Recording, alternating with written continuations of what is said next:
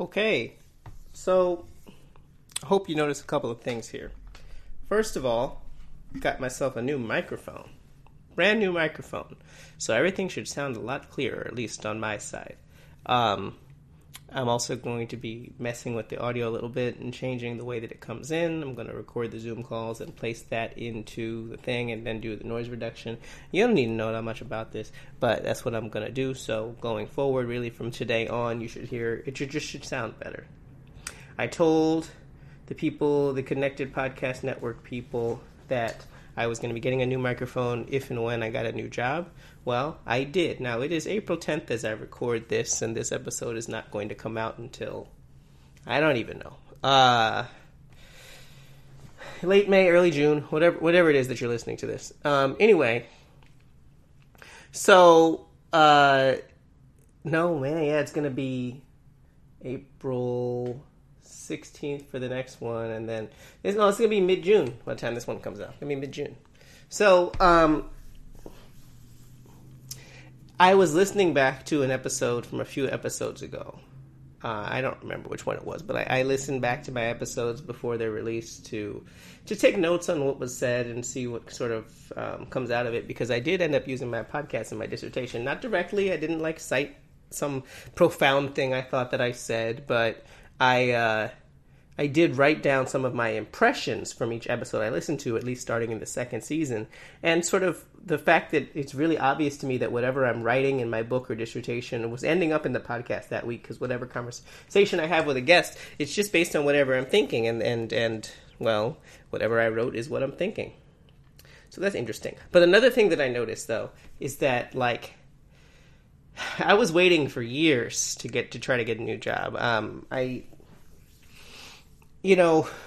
To get specific about it, I was in Korea for 2 years, and the raw amount of dollars I was making wasn't very much, but because they subsidize your lodging and stuff like that, you could save a fair bit. You could save $1,000 a month without thinking about it. Which isn't that much in New York. I mean, I'm not saying saving is bad. I just mean $1,000 isn't that much in New York, but I wasn't in New York, so. And I came home with a bunch of money saved. Not that much, but enough that I really could have done something with it if I wanted to. And my plan, actually, was to apply to New York City Teaching Fellows. For those who don't know, you can basically pay $6,000 and you get a master's and you basically are a public school teacher, and that's that. I mean, you have to get in. The problem is the Teaching Fellows wanted someone who was greener. I did have 2 years of teaching experience, and that's from what people told me after I applied. They wanted someone brand new, so I didn't get in. So then I didn't know what to do with myself, and I that was my whole plan when I came back from Korea. I was actually going to be a public school teacher. Didn't happen. And then I sort of scuffled for a while professionally. I came back from Korea, and I didn't have a certification for public school because that's what I was going to go get the Teaching Fellows thing for. And I just sort of taught, whatever jobs would have me, first at a sort of summer camp when people did exchanges, and I taught them. They were in high school and then college age. And then I finally got, and it's funny because in 2011 I tried to get a job at a sort of more reputable place, and they told me I didn't have enough adult teaching experience, so I got an adult teaching job, and I've been teaching adults since then, which is funny. And I worked at a really shitty for-profit school, quote-unquote college, but no. They called everyone professor, which to me was just sort of condescending, because it was a for-profit place. And yeah, now let's not pretend that regular colleges, the neoliberal, whatever. Please don't at me with that shit. But this place is real shady. I did that for a year and a half, and then I got fed up, and I didn't want to do what they wanted me to do, so I almost lost my job. I didn't, but I almost did. And right around that time, I was applying for another place, and I got a job in a nonprofit. That was a harrowing process, because it took 2 months, just because it spanned the holidays from December to January, but got that job, and then that job, I had insurance, didn't pay a lot. I did that for 4 years. By the end of the 4 years there, I'd met my wife and I was married, and she was basically like, buddy, this ain't it. And so I looked around and I found something new, which was not in language teaching, which is why I do all this language stuff, but I'm not even a language teacher anymore.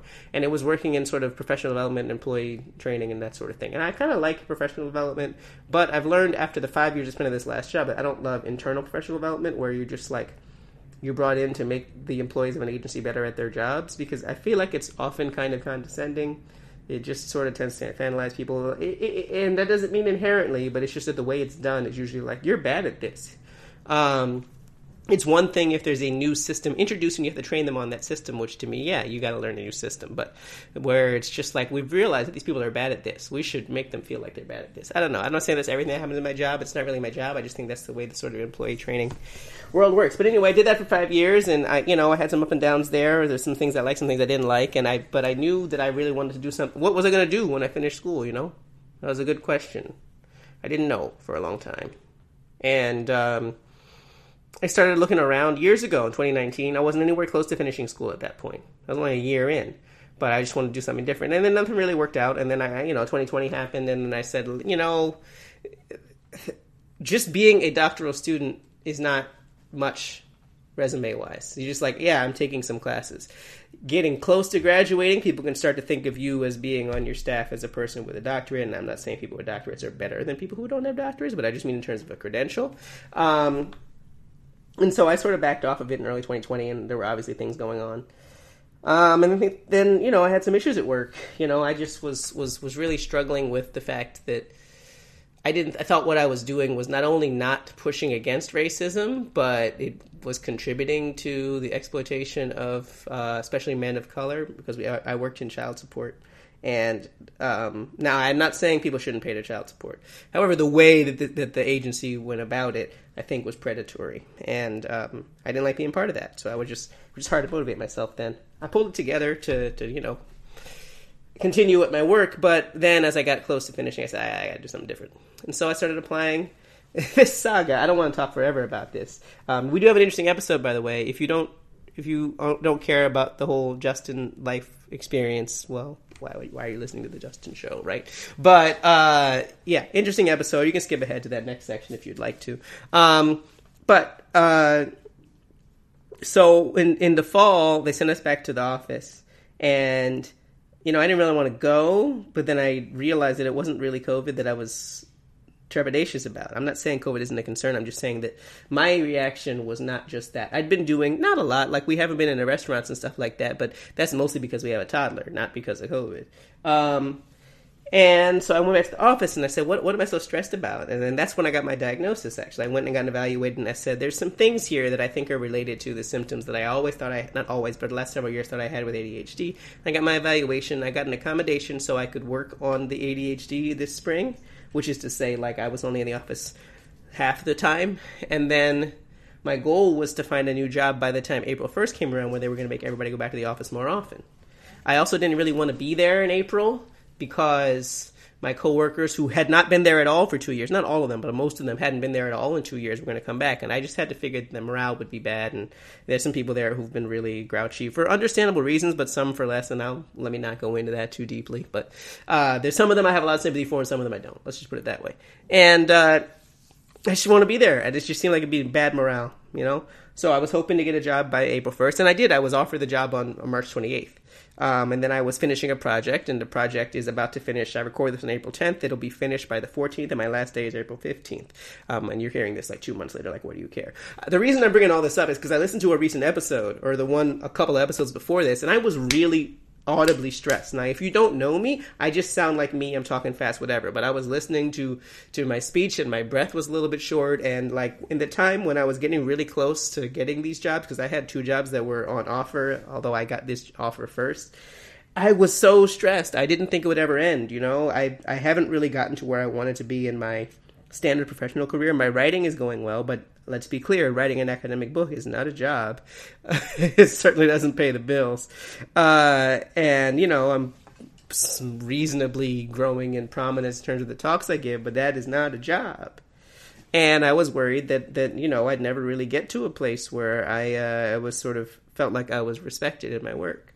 So I finally have a job that seems that way. I don't have any reports for you on how the job is. I haven't started it yet. But that's, I listened to the episode and I realized how stressed I was. And in the last few weeks, I've been forcing myself not to take on any projects to write at night. Like, I'll start up again in a couple of weeks. I can't resist forever, because there's some nights when I sit at my computer at 7 o'clock when I've been doing all this work at night for several years. and I don't have any writing to do, and it's weird. And I'm like, well, maybe you should write something. And I'm like, no, Justin, take your time, you know? All right. So I didn't say what the name of the show was. This is Unstandardized English. I'm JPB Gerald. This is a show where we challenge,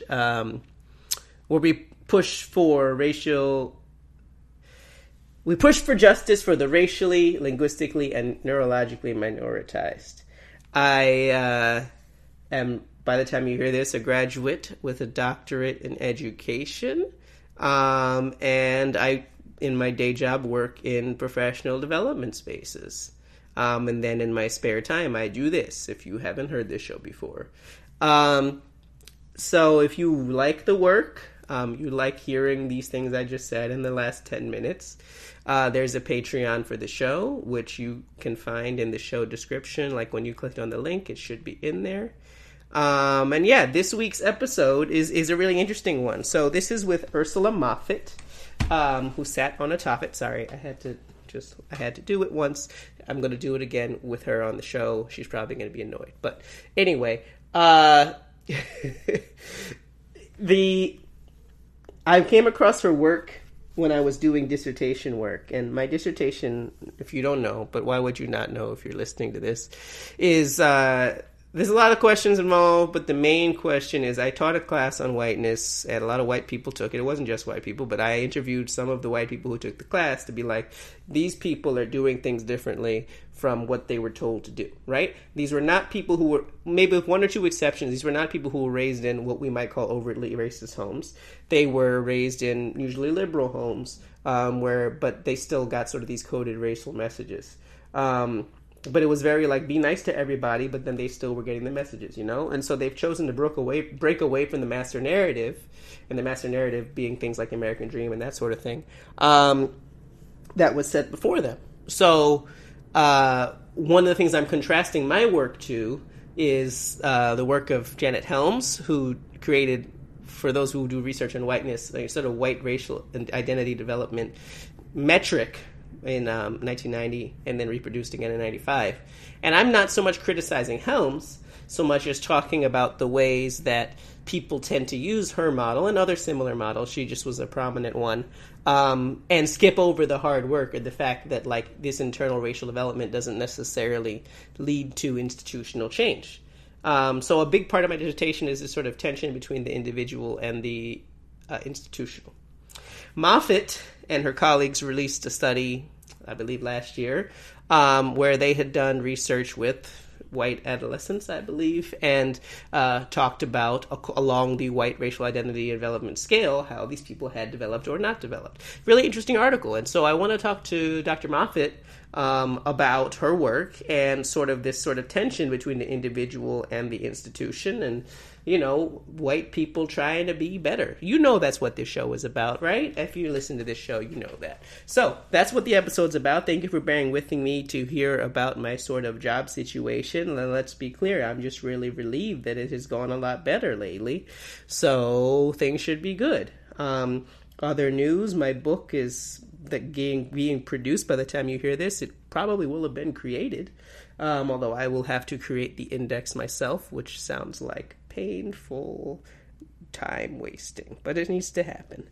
When there's links for the book to be bought, I will be sharing them with you. It will be out. They told me that it was going to be out in September, and I asked them what day, and they say all of our books come out on the last day of the month, so that'd be September 30th. They said, but one of the August books is having a delay, so you might slide into there. So I keep getting up earlier. It might even be August. So anyway, folks, thanks for listening to my little preamble this week. It's the longest I've done.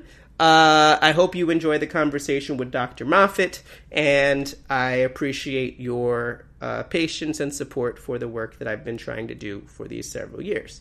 All right.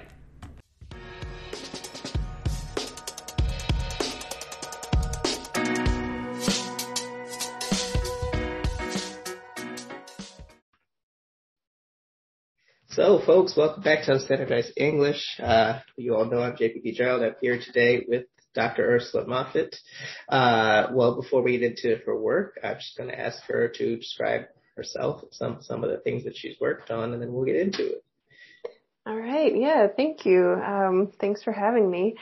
So I'm Ursula Moffitt. I'm currently a postdoc at Northwestern University in Evanston, although I live in Chicago and have spent minimal time on campus. So I feel like it's in Chicago, not Evanston.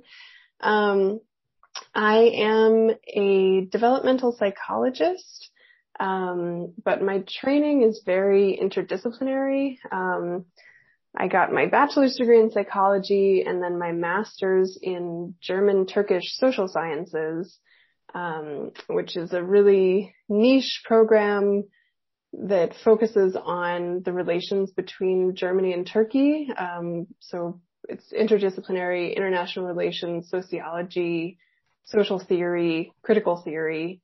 And for that program, as a cohort, you all start in Turkey, in Ankara, and then move together to Berlin, Germany. So I did that kind of just out of interest. Now I'm really going off a little bit, but I did a high school exchange year in Germany and lived with a Turkish-German family. And that was kind of the origin of my interest in Turkish-German issues. And after college, I didn't really know what I wanted to do, but I was interested in leaving the U.S. again. And so that was an opportunity to do that. And then I had planned on returning to the U.S. after that master's, but wound up not really knowing what I wanted to do yet again. So I stayed in Berlin and then basically couldn't get a job for a while. I had the experience that a lot of folks have of, not having qualifications that made me a better candidate than the Germans around me who all spoke English, and my German wasn't perfect. So I was just not getting jobs. And I therefore decided to go back into academia, go back to school. And I applied for a bunch of PhD positions. They're called positions in Germany, not programs. You really apply as an employee of the state university, not just as a student. And I applied pretty broadly, because my research interests were already really about identity and identity in the context of migration and inequitable societies. But I wasn't sure if I wanted to go back into psychology or something else. But I got rejected from all of the non-psych programs, and so therefore went back into psychology and got my PhD from the University of Potsdam in 2019. And there my research focused primarily on the racialization of national identity in Germany. So the equation of whiteness and Germanness, and kind of what that means specifically in the educational context, so in secondary schools, both in terms of what's being taught and also norms of whiteness and how they shape school climate and school belonging, but then also how they're negotiated by adolescents, but also young adults, specifically Turkish Germans sort of pushing against norms of whiteness, as they navigate their German identities. And then I came back to the U.S. and have since focused on pretty similar kinds of topics in the U.S. context, looking at racial identity development, most specifically among white youth, and then also the development of critical consciousness or beliefs and behaviors resisting societal inequity. So that was a pretty long intro. I kind of covered all the bases there, but yeah, that's me. So certainly a lot there to pull at, but obviously what I wanted to focus on is some of the last stuff you mentioned, because, you and some colleagues published an article, I guess it was last year at this point. You never know, because I'm sure you wrote it long before that, but it was the year on the citation is 2021. That's what I know. And so I believe you all were looking at racial identity development in white, I guess, pre-adolescence. Was that the age room? Or you could tell me more details about it, but Oh yeah, was that the right age range? Yeah. Yeah, middle childhood through early adolescence. So like 3rd grade through 8th grade, basically. Yeah. Right. And it wasn't the entire focus of it, but you know, you were sort of in conversation with Helms's work on white race identity development. And obviously there's more to it than that, but I sort of came across this because when I was working on my dissertation, you know this, I'm just telling the audience, that I needed some sort of a ballast to push against, not you, but I mean, thinking about Helms, not because I disagree with what Helms did, but because like, I think that, and this isn't necessarily Helms's fault, this is sort of like how academia is, people see a useful model and then they want to flatten it, you know? Mm-hmm. And I was trying to push against the flattening, not so much what she wrote, right? Hmm. But the way that it's sort of compressed into a simple process. Hmm. If you actually read what she wrote, it's not simple. And the last step is open-ended, right? Mm-hmm. But if people just look at it from a bird's eye view and they're like, oh, well, I'll get to the last stage and I'm done. And I'm like, okay. And I've seen it used way too often as like, you know, I forget how many stages there are, 7, I think, something like that. But like 6, yeah. But then there's just like 1, 2, 3, 4, 5, 6. Okay. And then in her 6 stages, she's capturing the fact that obviously people are going to fall back, right? Mm-hmm. And I think that looking for a simple process is part of the reason why people get stuck.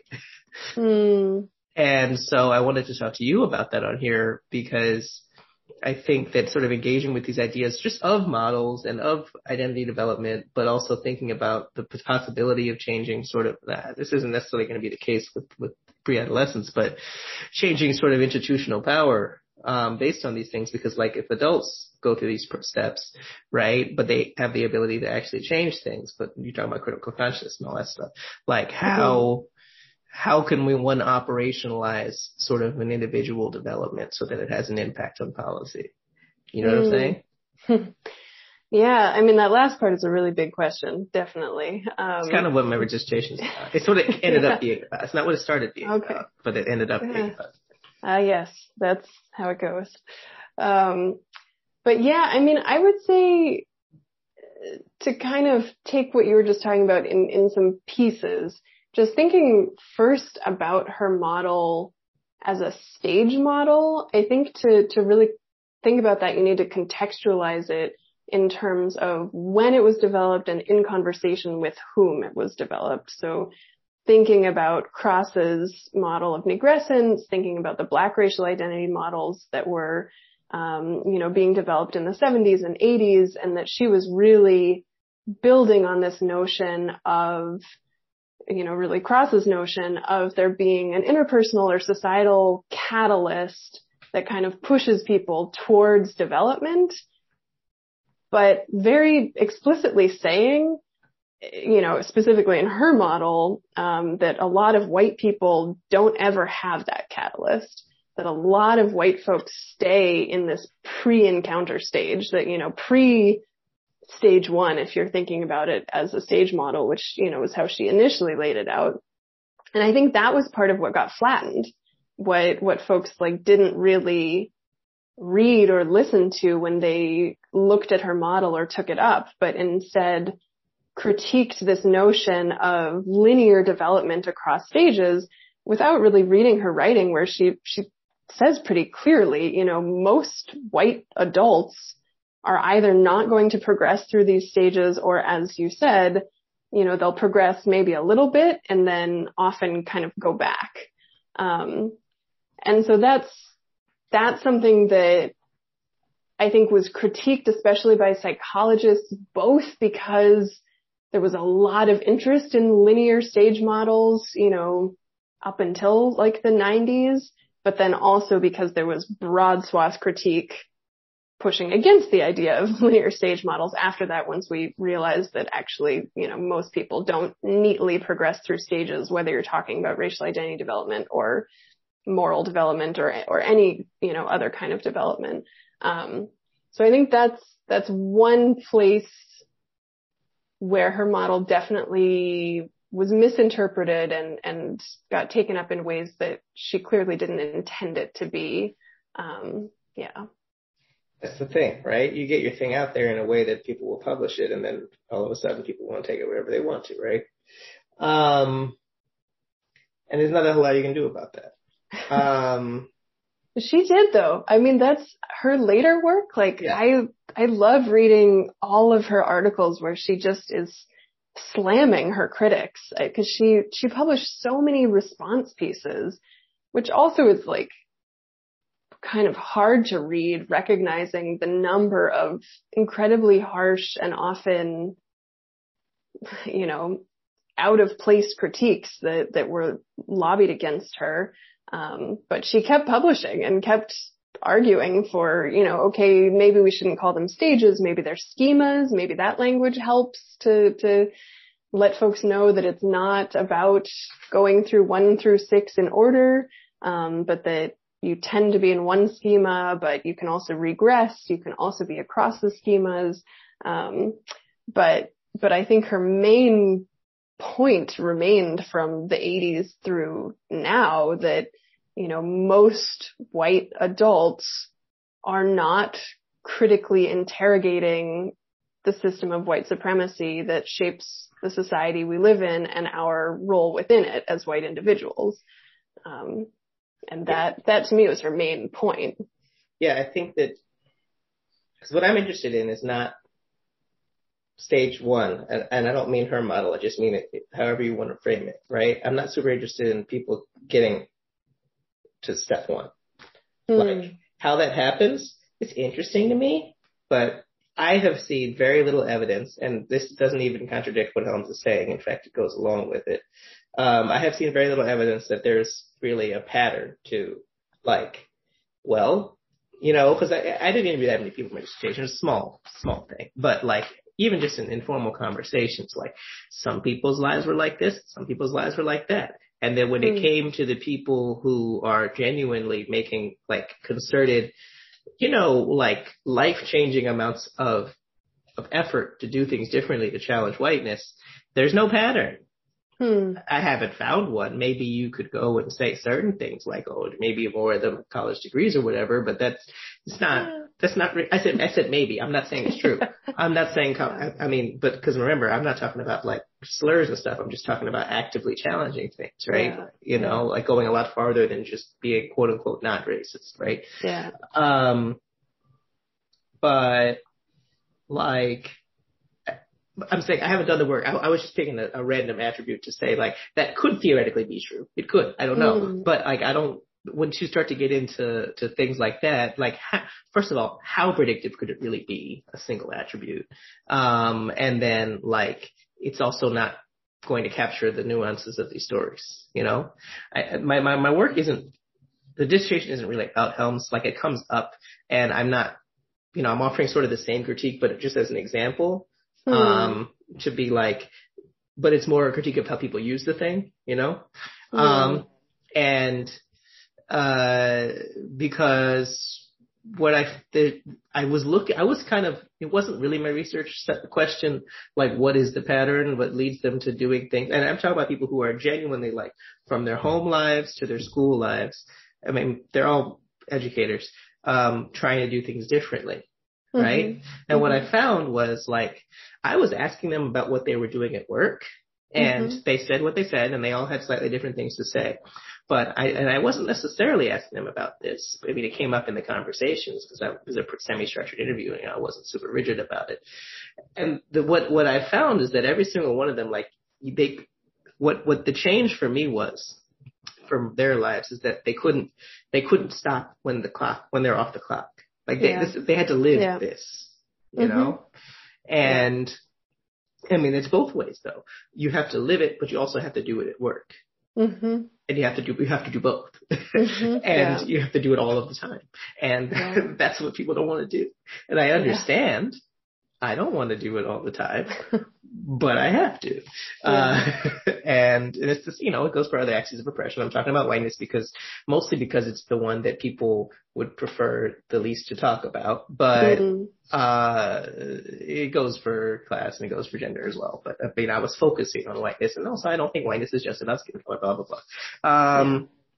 So, you know, I'm interested in like, I mean, I don't know what I'm interested in, but one of the questions I have that it's not really a registration, but it's just an underlying question is like, is there a way to, let's say I did more interviews that like the ones I did, right?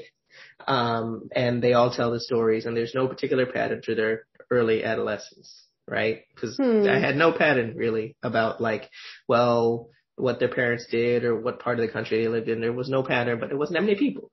But that's not the point. The point is there was more of a pattern in how they tried to approach it. And the pattern was that it was all encompassing. Yeah. That's the only thing that I was able to find that they were all doing is that they were all doing it all of the time. Yeah. And I don't know if you turn around and tell people, it's like, well, you're going to have to change your entire life. Forever and never stop. And you're also going to be bad at it. like who's gonna be like, well, that sounds fun. Yeah. And people are gonna critique you and harass you and you know, tell you you're wrong all the time. And and you know, even if you are legitimately doing the work, people of color or racialized people still may well not trust you, and they're right not to trust you, and you're just gonna have to deal with that. Like, you're not going to get a gold star. No. I would say, though, that all is in line with Helms's work, especially her 2020, you know, the little book. I don't have it in front of me. Race is a Nice Thing to Have, I believe is what it's called. Yeah, I do have it in front of me. A Race is a Nice Thing to Have, a guide to being a white person or understanding the white persons in your life. Because there, I mean, she talks about it in her earlier work as well, but there she does specifically talk about, you know, the, exactly as you're saying, like the depth and breadth of the process that is necessary for engaging an ongoing anti-racist white identity. And she also talks about, you know, that you might lose friends and that it's not going to be easy. And I think, you know, that you're not going to be having fun. Like, it's not like, oh, this is so cool and exciting. And exactly as you're saying, like, you're not going to be getting gold stars, but that it's something that you have to decide to do. And then you are changing your life and then you can't unsee it. You know, you can't go back, in terms of your framework, I would say, but of course behavior can change and people do go back. So I want to be careful with that. You know, it's not an endpoint, but it's very hard to unlearn once you do have an understanding of the history and present of white supremacy, et cetera. Like, that part, I think, is part of what makes it, exactly as you're saying, like something that necessarily has to be at work and at home and not just one or the other. Like, you're not doing the work if you're just doing it part time for funsies. You know, it has to be all encompassing. It's, another thing I'm working on, which is based on some of the research in my dissertation, and I'm calling it, it's a whole life endeavor, you know, and it's just like, it's for the people who know, it's obvious. And if you aren't doing that, it's kind of hard to explain. Yeah. You know, like, I can write it down, but like, you can't, it's kind of a feel thing. You know what I'm saying? You know, and for me, because my perspective has always been a little bit interesting, because I've always been mostly like the black face in a lot of white spaces. And you know, I didn't think it affected me that much until the last 10 years when I look back and really thought about it. And, you know, one of the things I noticed is, like, especially since I had my son, you know, being around other parents. Obviously, the first year there wasn't anybody really being around much of anybody, but after that, hitting the playground and stuff, they just seem so stressed all the time, just following the master narrative that they've been handed. Like, it's not. Do you mean white parents in particular, or just parents? Parents in general, because you can follow the master narrative even if you're not white.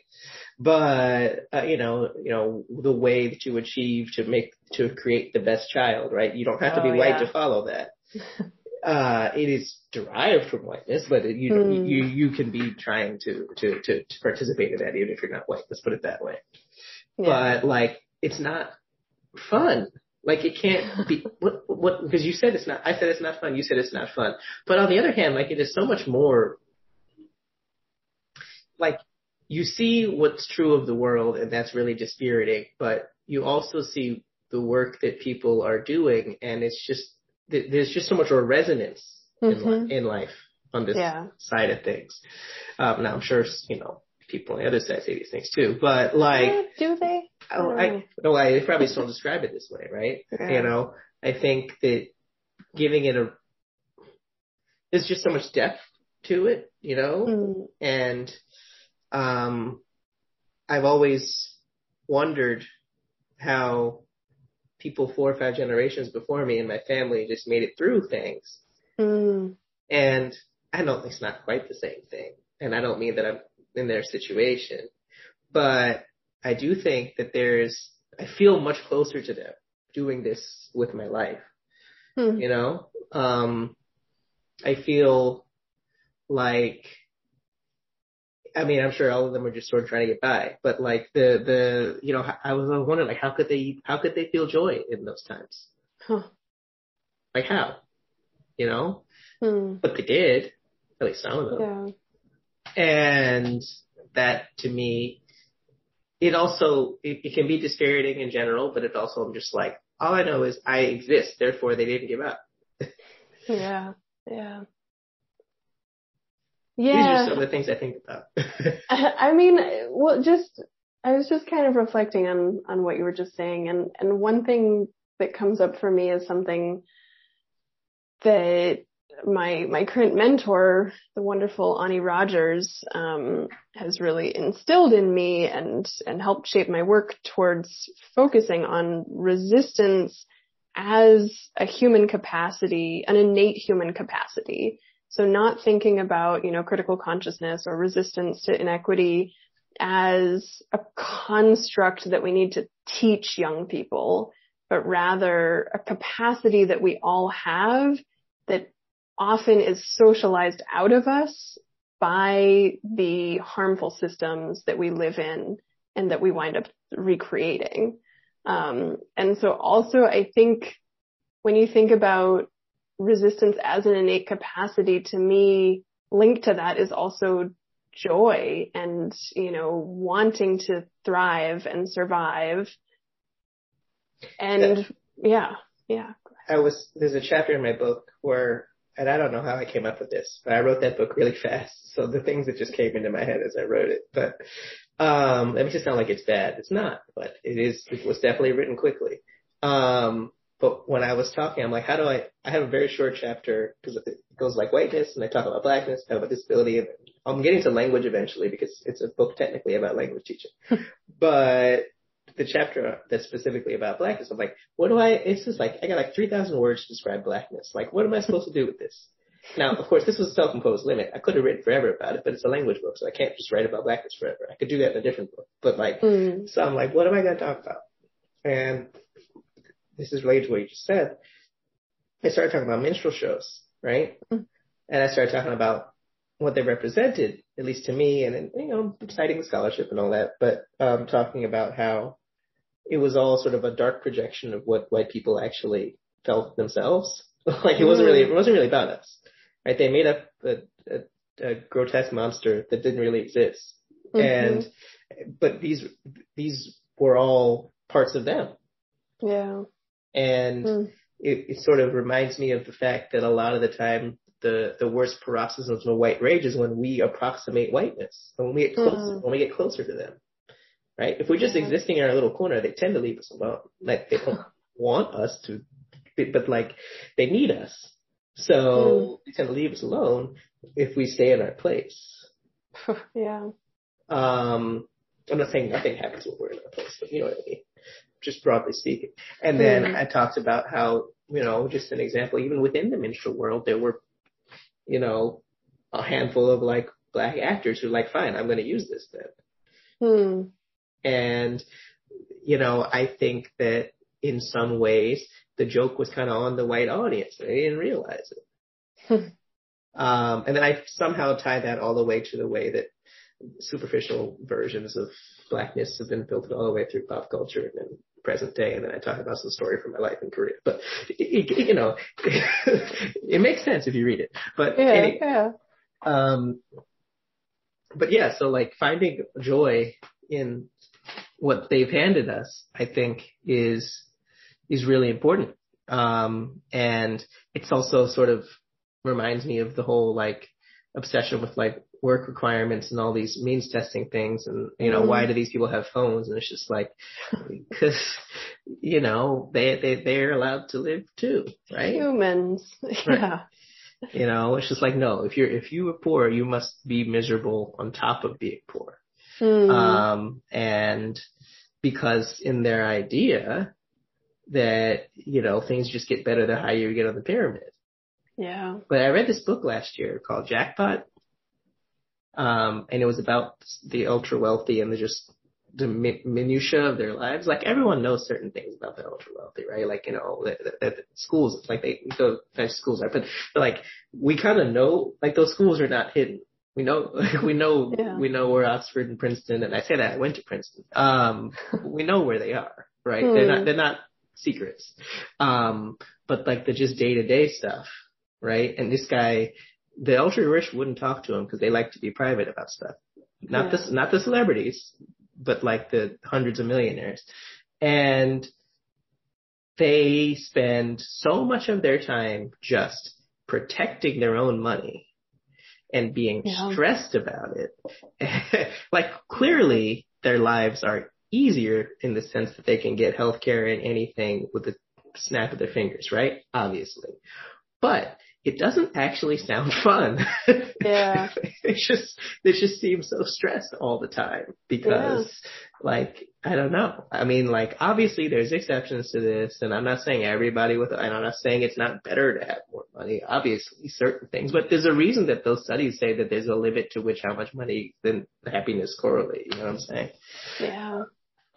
So they put this image out there that like, you need to keep rising and rising and rising. And it's like, but to what end? Literally, to what end? Yeah. And I feel the same way about whiteness and so forth. It's not just money, but it's like trying to get high. It's the same with people trying to get into whiteness. Or it's probably a little bit harder now because of the globalization of things. But like, you know, in the early 20th century, various groups joining whiteness, like it was to get to the top, but to what end? Right, right. And yeah, I mean, that just makes me think about, in social psychology, there's more and more research on what's called identity threat, which I have problems with that label. I think it kind of gives credence to the notion that white identity is something that should be protected, but that's sort of a different discussion. But yeah, I think there's a lot of parallels there about like the anxiety that a lot of white people feel, you know, even just being told, for instance, that, you know, the U.S. is soon to be a so-called majority minority country, like that alone creates identity threat in some white people. And, you know, this notion of like change being something that we should fear, but I think that it also really brings up these questions of like, yeah, what exactly is being protected and what is being feared? And like, how much do white people not know about the harm of protecting whiteness? I mean, that's such a huge and layered question, but a lot of this, the social psych work that I'm talking about, zooms in so closely just on like the emotional, you know, responses without necessarily putting it into this bigger context. And so I always am left with these kind of big questions of like, okay, but what does this really mean on a societal level? How can we unpack this and situate this, you know, putting the person in context instead of just thinking about like, okay, well, which situations can trigger identity threat, so to say. But yeah, also these big questions of like, what is being protected? Like, why, to some degree, I know the answer of why, like the hoarding of power and wealth, et cetera. But just on a day-to-day level, kind of as you're talking about, it just, yeah. Well, I mean, it's sort of it's like a negative pride. It's a pride in not being, more than anything else. What do you mean? In a sense of like a pride in being white, which I'm not saying is the same as defending it, but you know, it's really not being not white. Mm. You know, yeah. And because like, what do people get? I mean, I don't just mean privilege and power and money and ease of life, but I mean in their heart is the wrong place, but you know what I mean. Just like an emotional benefit, like if they actually feel that they get an emotional benefit from their white identity, not like an ethnicity, but a white identity, can it really be anything other than not being whatever version of not white is around you in whatever country you live in? Yeah. It's not always not black. It could be not Asian. It could, you know, depends on where they are, right? But like, you know, I bring this up a lot in my writing, and I bring it up a lot on the show, where I think about like one of the hardest things for me to unpack about my own identity was my adherence to a pretty traditional understanding of intelligence. And because one of the weird things in my whole youth and early adulthood is that it turns out that I had a disability. But, I mean, I have ADHD, but it is a disability, right? And, but it caused a lot of issues. I didn't realize it because I was quote unquote smart, because I could do well on tests, right? I knew kids had ADHD, but ADHD, for me, it was the kid bouncing in his seat, or it was the kid who needed extra time on a test. Yeah. I do things really fast, so I don't need extra time for anything. Like that's not my problem. It manifests differently to people, but the point is, I was like, I'm not like that. But then when I struggled, what I was told is, why can't you do this? You're smart. And, you know, it took me until I really sort of looked at the literature and, you know, therapy sessions and stuff. And it's not that I'm not. I'm just like dismissing the whole concept as being useful, because as Leonardo and Broderick were talking about in their Smartness as Property article, like, what are smart people if not people without the people who are less smart? Yeah.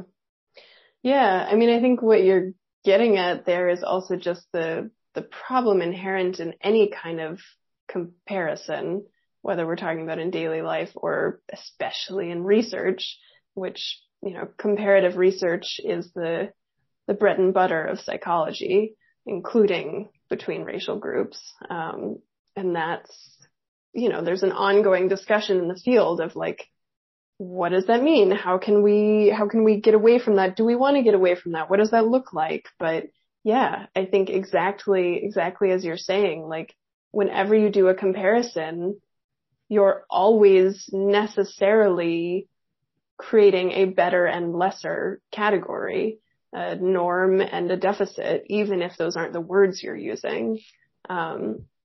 And that's something we definitely need to be critically reflective of. But something else I was thinking about when you were talking before, specifically about whiteness, is something that I'm thinking about including in my research going forward, or I want to look at more, is just the way that white privilege is often framed And in some of my interviews, and I've gathered written narratives among college students that I'm working with right now, and it's something that I saw come up again and again, basically this framing of white privilege in sort of what I have started calling a hashtag blessed sort of way, where it's like, oh, I'm so thankful for all that I have. I'm so thankful for, you know, the life I have, et cetera. And basically it's this kind of socially acceptable way to say I'm thankful for whiteness and being white. But I think folks would never say those things, but it's kind of this backwards way of saying like, yeah, I have so much privilege and I'm grateful for it. I'm thankful for it, instead of saying I recognize that I have privilege because of the unjust society we live in, and therefore we need to dismantle those structures and systems. And it's fascinating to me, again, kind of going back to the beginning of this conversation, what you were saying, like the way that things can get flattened and taken up in a really problematic way. You know, recognizing white privilege, the way that I see a lot of white young people doing it is in this thankfulness, gratefulness, hashtag blessed kind of way, instead of as a critique of whiteness. So that's, again, something like I haven't systematically researched, but something that I've been thinking about. I think part of what's hard about challenging these things is, I think it's easy to show people how to like stand up for other groups. I'm not saying it's easy to do, but like, it's really easy to come up with examples of how you might do that if it happens. And I'm not saying you shouldn't do that. Like, there's ways for that to be, like being a bystander, like that can be useful, you know? But to me, there's so many stories wrapped up in whiteness. Mm. And I don't just mean like history, but I mean like what you're supposed to do with your life. Yeah. Like intelligence, like you were just saying. Yeah. Like I think about, you can't, and I don't just mean you can't do it at work, not just work and at home, but like, you know, are you know, one of the things I do when I teach my whiteness class is I ask people between weeks 1 and 2 is like, just go home and, well, they're all at home, but just go and think about like how you came to understand your whiteness in the first place. Hmm. And most of them didn't really think about it till they were adults. And these are not like bad people or anything like that, you know, they just never had to, or they knew they were white, obviously, but like they didn't think about what it meant. Yeah. They knew that there were bad white people and they weren't one of those. Yeah. But yeah, so when I, like, for example, like how many people, especially since the pandemic, people, we had a baby right beforehand, and, you know, it just started getting implied to us like, well, you know, when you're going to move to the suburbs. Hmm. And we thought about it, but then like every time we thought about it, we didn't want to because like we were just like sat down and we were just like, wait a second. We can still work in the city and obviously working at home and all that, but like we still have to go to the city. Hmm. So we have to take the commuter train, and that's going to be an extra cost on top of the subway. And then we have to drive everywhere else. And then we have to find him a place to do X, Y, and Z. And there's not a lot of parks here. And so on and so on. And we just realized, like, unless you can self-contain your life in that suburb, yeah, which some people can, and I guess some people who've been working fully from home could probably just do that. But, like, unless you can self-contain your life in that suburb, if you still have to be attached to a city to do most of what you're doing, you're making your life worse. Terrible. Yeah. Like, I mean, it seems terrible. Yeah. Yeah. But, like, it's just like you're going to be commuting forever. And then once you do that, you have to buy into certain narratives to be happy. Yeah. Because once you do that, you don't want to believe you made the wrong decision. Right. And then if you buy a house out there, now you have to care about property value. As soon as you start caring about property, you start doing weird racist shit. Yep. So, yeah. You know, like as soon as property value becomes a major concern to you, like you buy a house like, well, I'm buying this house, and then later I'm going to buy this other house. And like as a project is, once you start with that, I'm not saying no one can ever buy several houses, but I mean, like, as a mindset, you know, once you start with that, you have to really care about all of the things that exclude people. Yeah. Yeah. No, absolutely. But quote unquote good schools and all that, right? Oh, we moved for the school. Yeah. We moved for the schools. And I'm just like, right. Because you know, what you mean is you moved for the other students, because that's what makes the school good. You move for the whiteness. Yeah. Yeah. That in particular is part of the next project I have planned, interviewing white parents, and their white children in late elementary school about a lot of things related to whiteness and racial identity, but also specifically about school choice and kind of looking at the rationale, both from the parents and then also from their kids. And I want to, hopefully it's going to be a longitudinal project looking at how that changes reciprocally over time as kids get older too and go through middle school and into high school. Because I think, you know, there's not that much literature on how kids make sense of schools as white spaces, you know, racially segregated schools in particular, and how that relates to racial identity among white kids. I mean, I'm not familiar with anything in that realm, but thinking about, you know, kids being socialized by their teachers and their parents and then becoming adults, it's important to understand these processes from childhood onwards. Well, the final thing I'll say with all this, so now you have to go, is as far as research on adolescents and younger, they love to do research on racialized kids, mostly to pathologize them. And they love to do research on white kids and not mention the fact that they're white. Very, very true. Yeah. And they're just kids. Yeah. Yeah. So I feel like there's a lot of research on white kids. It's just like, if they don't mention that they're white, they don't mention any race, then they're white. Oh, that is very true. I should have been, more clear. I specifically mean research with white kids, intentionally interrogating whiteness. That work is very limited, but yeah, you're totally right that the majority of developmental psych work is on white kids with no mention of race or whiteness. Which is how I ended up getting diagnosed at 35. So there you go. Yeah. So, Dr. Moffitt, I thank you for joining me this evening. I always say evening and then the show comes out in the morning, but that's okay. Thank you so much for having me. I was glad to have a chance to talk to you about this. I think it was one of my, I like the conversations that are just sort of freewheeling, talking about things, because you know, I think a more formal show, I'd be like, you know, let's go through the research questions in your article. I don't know what show that is, but I'm not listening to it. So, but anyway, thanks for joining. If you have any final thoughts before we shove off here. Well, I mean, one thing that I was thinking about, because I just submitted another article, with the college student narrative data.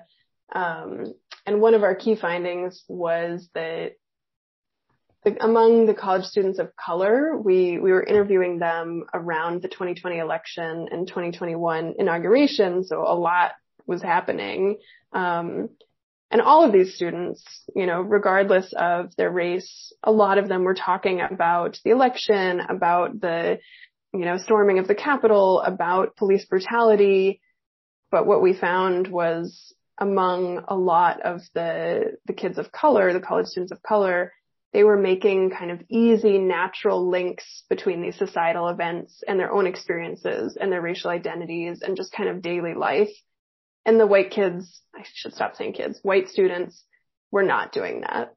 And so even if they are naming and critiquing societal inequity, as we talked about, they were not then reflecting on their own whiteness and what it means, you know, their role in these systems.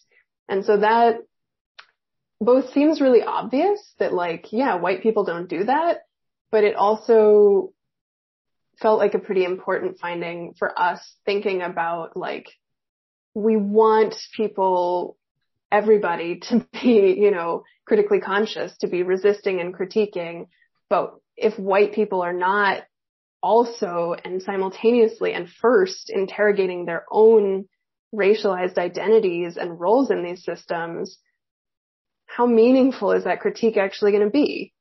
Probably not that meaningful. It's probably going to end, you know, by the time they're adults, by the time they're having babies and choosing schools and buying houses, all the things you were just mentioning that kind of funnel you back into this system of whiteness. So that is all to say racial identity, interrogation, development, formation is a necessary part of societal critique as well, especially if we're talking about white folks.